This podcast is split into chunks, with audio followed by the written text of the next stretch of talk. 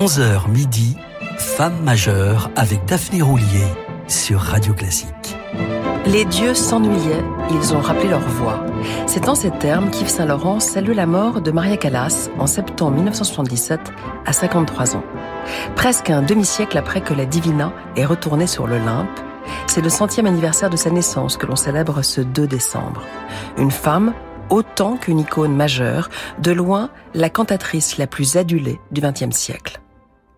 Maria est née Kaloyeropoulos à New York, de parents grecs, fraîchement émigrés aux États-Unis. Son nom se transformera très vite en Kalos, littéralement beau en VF, pour donner quelques années plus tard Calas, avant d'arriver à la Calas, non par familiarité, mais parce qu'elle est unique, le fruit d'une puissance vocale hors du commun et d'une volonté de faire. La Calas, c'est d'abord une voix étrange, inclassable, atypique, une voix de caméléon capable de toutes les violences autant qu'une métamorphose physique inouïe. La revanche sur la vie d'une jeune fille grecque au physique plutôt ingrat, toujours première arrivée au conservatoire et la dernière à partir, qui va devenir une diva, un fantasme planétaire et un mythe vivant au profil sculpté, bien au-delà de l'art lyrique. Le Parthénon est trop étroit pour accueillir tous les ouvrages qui lui sont dédiés. Nous reviendrons bien sûr ici sur quelques jalons de cette vie extraordinaire, mais pour une biographie exemplaire et ramassée, je vous conseille chaudement celle de Jean-Jacques Grolot, sobrement intitulée Maria Callas aux éditions Actes Sud.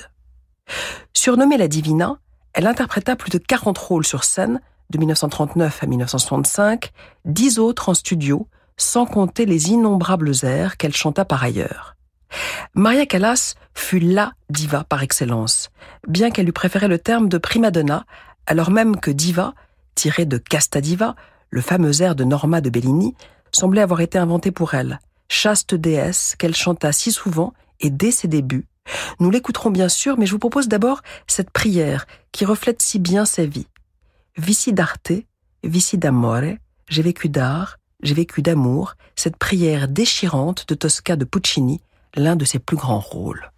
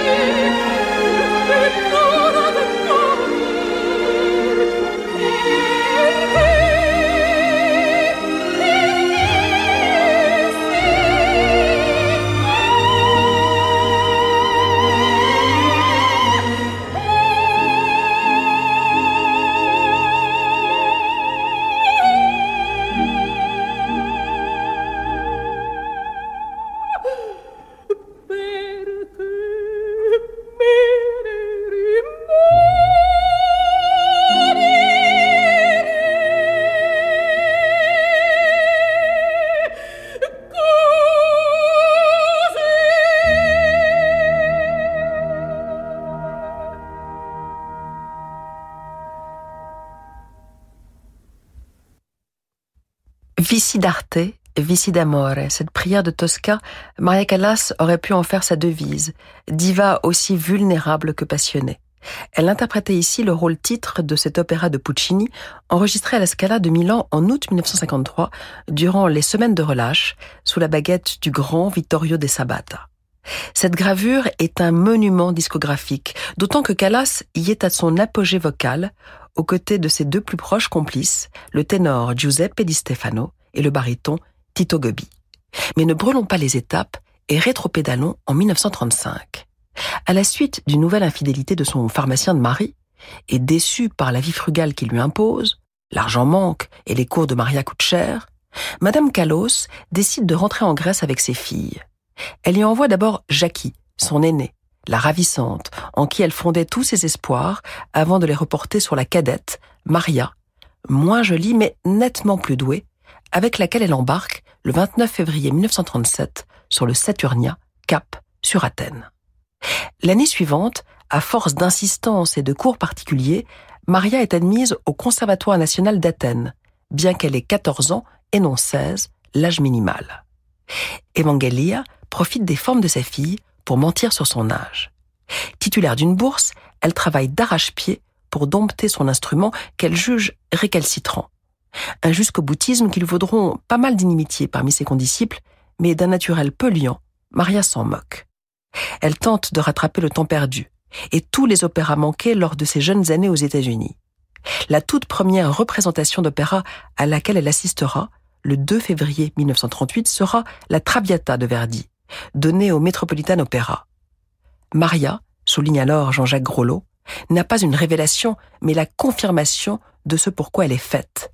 Sa destinée est en marche.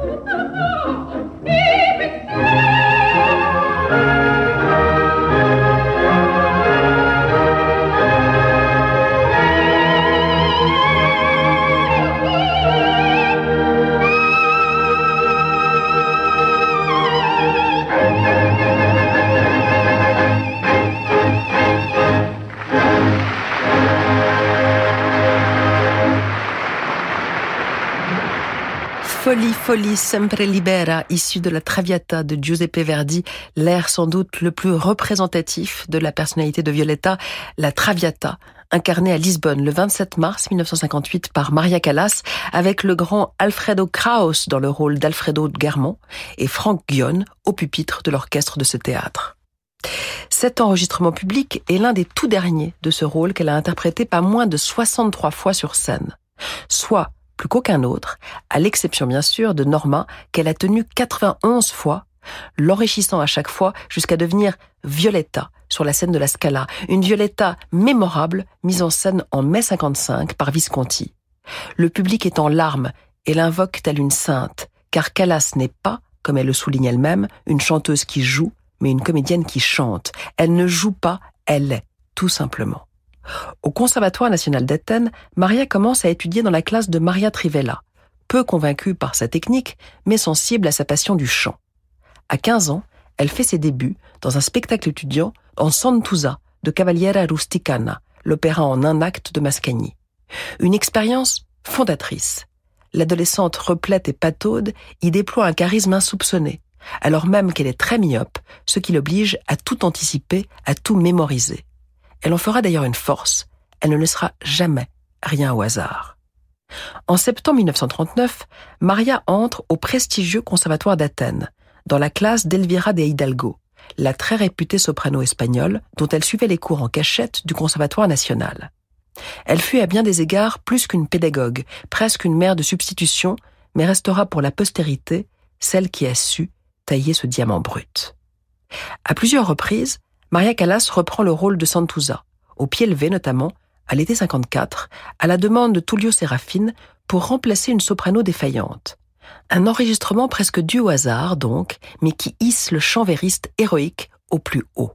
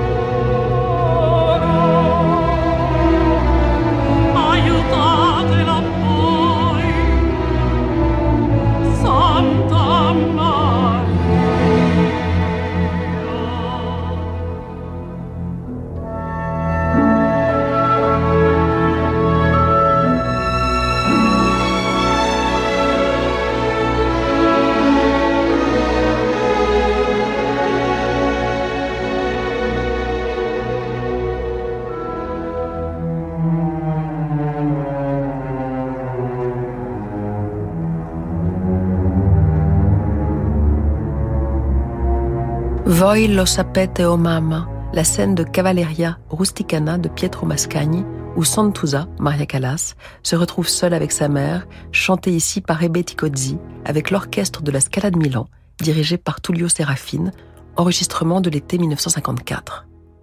Deux ans plus tôt, c'est à Turin que Callas gravait pour la première fois, dans des conditions de studio, en l'auditorium de la RAI, un autre opéra fétiche, la Gioconda de Ponchielli.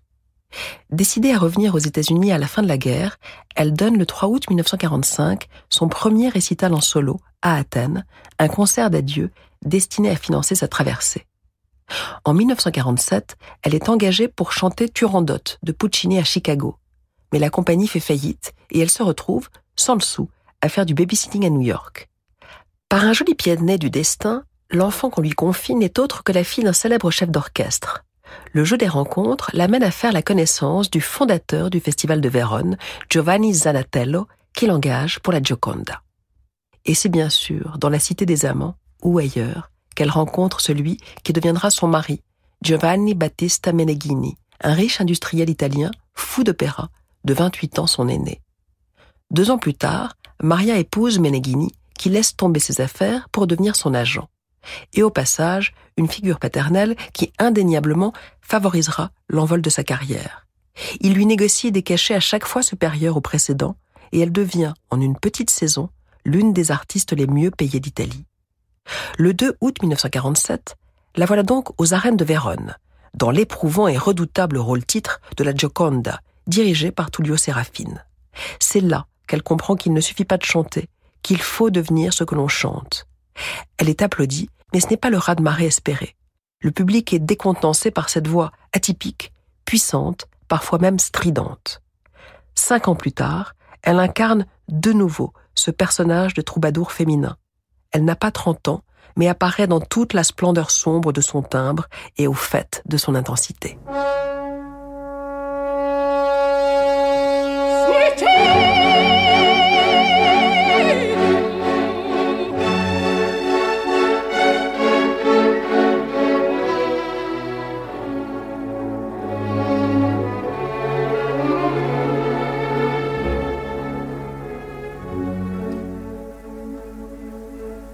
in cui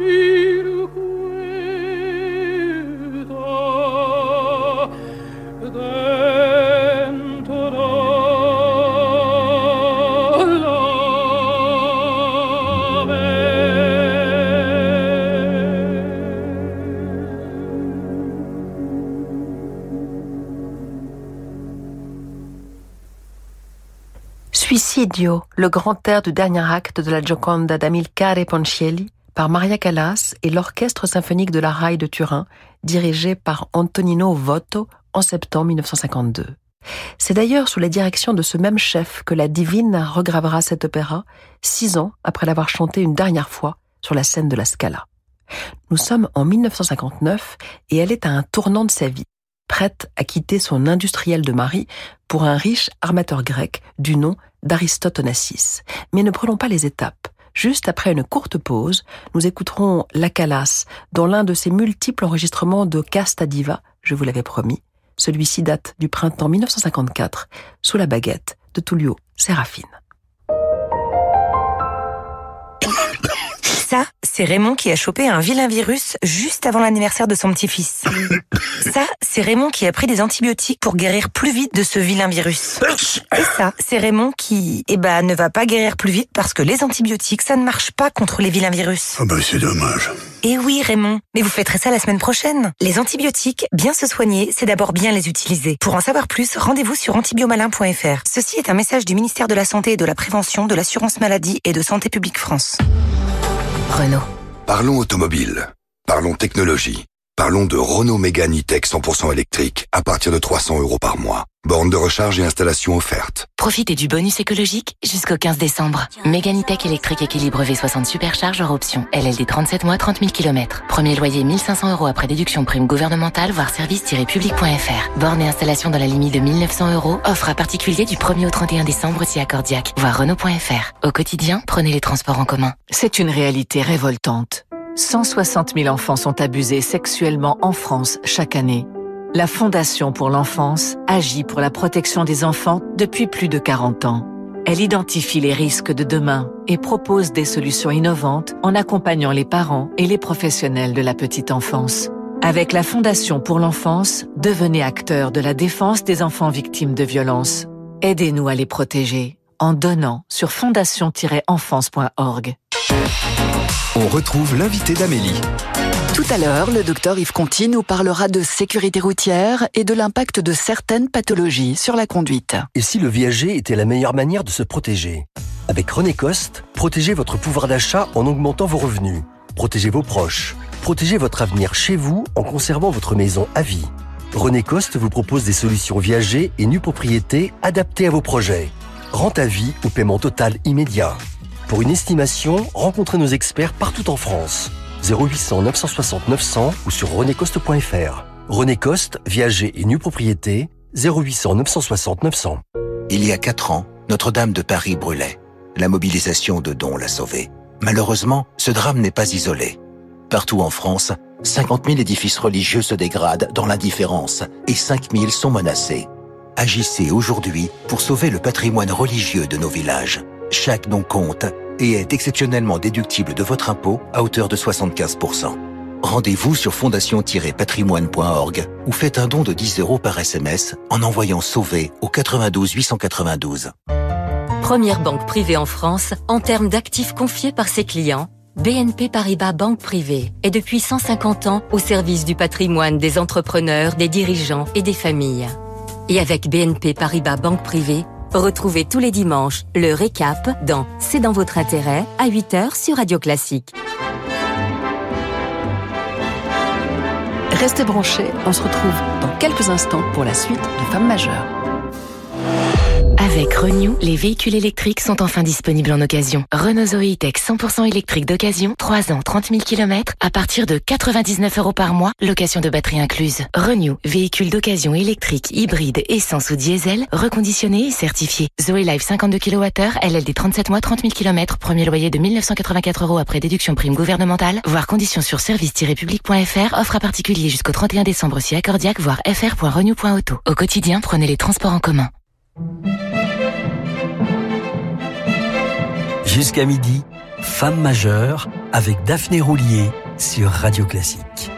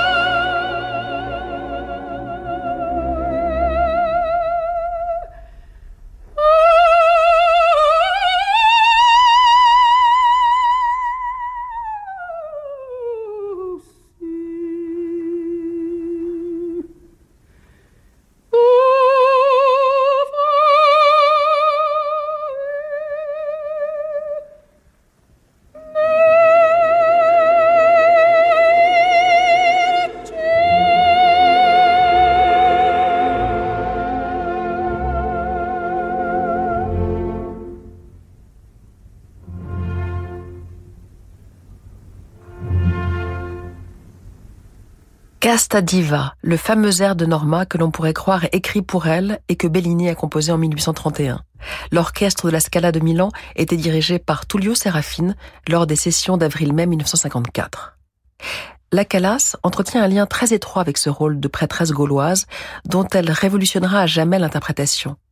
C'est l'un de ceux qu'elle chantait le plus, 91 fois très exactement, de ses débuts à Florence en 1948 jusqu'à la dernière représentation parisienne en 1964, en passant par sa fameuse extinction de voix de 1958 qui l'amènera à quitter la scène en pleine représentation à l'Opéra de Rome, juste après le premier acte de Norma, devant un président de la République et un public médusé.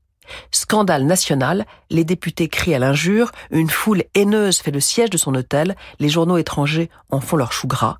Son extinction de voix lui faudra de passer de diva à mythe planétaire. Restons avec Callas et Bellini pour un opéra qu'elle a chanté une dizaine de fois entre 1949 et 1955, I Puritani, les puritains, avec un genre de scène qu'elle maîtrise à la perfection, les scènes de folie qu'elle incarne comme personne. La toute première fois qu'elle endossera ce rôle parmi les plus élégiaques du répertoire bellinien, ce sera le 19 janvier 1949. Là encore, au pied levé, en remplacement cette fois de Margherita Caruso, tombée malade. Elle apprendra le rôle en six petits jours, ce qui était sinon impossible, du moins impensable. Le nom de Maria Callas est désormais sur toutes les lèvres. En mars 1953, elle enregistre Les Puritains, toujours sous la direction de son cher Tullio Serafine à la Scala. Écoutons la scène du deuxième acte, où Elvira paraît en plein délire, persuadée d'être attendue à l'église par son amant, dont l'annonce du départ est vécue comme une trahison.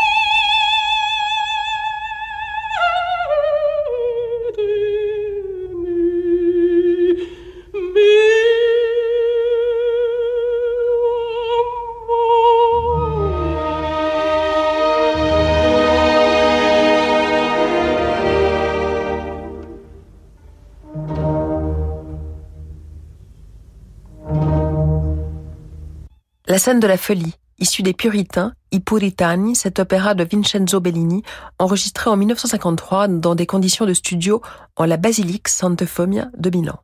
Maria Callas est Elvira, entourée du baryton Rolando Paneret et de la basse Nicola Rossi Lemeni, avec le chœur et l'orchestre de la Scala de Milan, placés sous la direction de Tullio Serafine.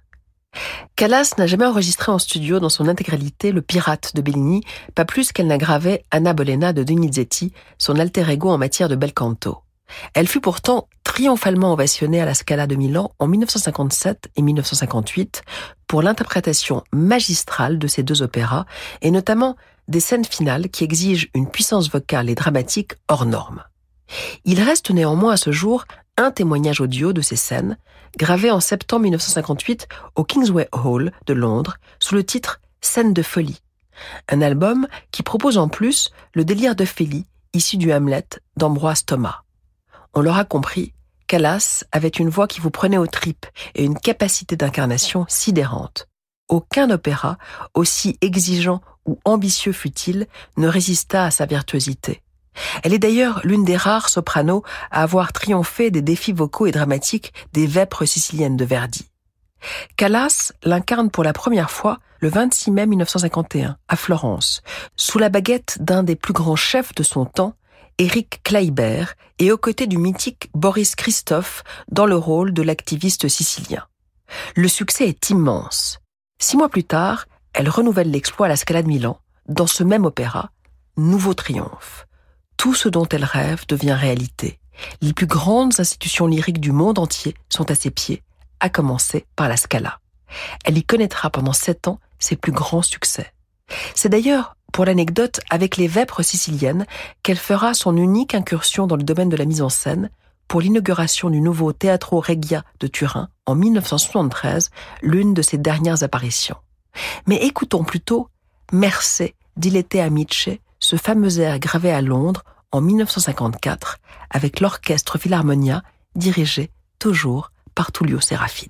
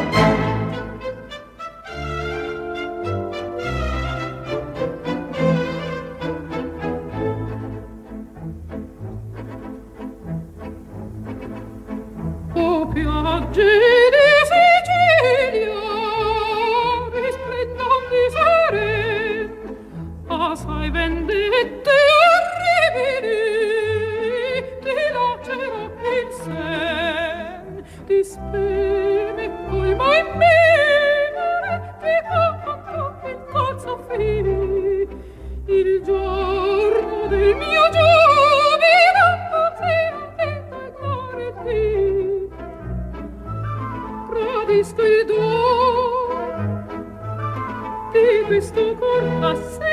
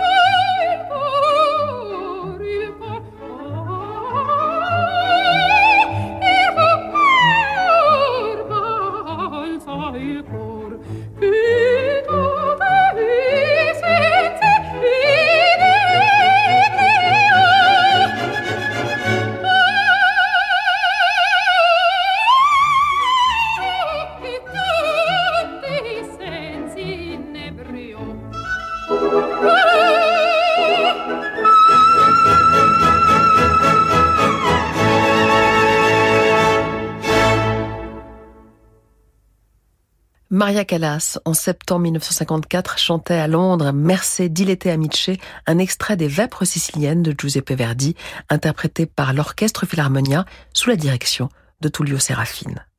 Restons avec Callas, interprète de Verdi, pour une nouvelle dimension apportée au rôle de Gilda dans Rigoletto. Jusqu'alors, les sopranos légers profitaient de ce rôle pour démontrer leur agilité et la grâce de leur timbre. Quand Callas le chanta sur scène, deux fois seulement, à Mexico, en 1952, elle donnait au personnage une épaisseur vocale et une profondeur psychologique inédite. Ça n'échappa pas à Amy, qui la signa. Trois ans plus tard, lors d'un enregistrement à la Scala, elle alla encore plus loin dans la dimension tragique de Gilda. Une fois entendue, impossible de l'oublier, s'extasie un critique du magazine britannique Gramophone. Je vous laisse juge.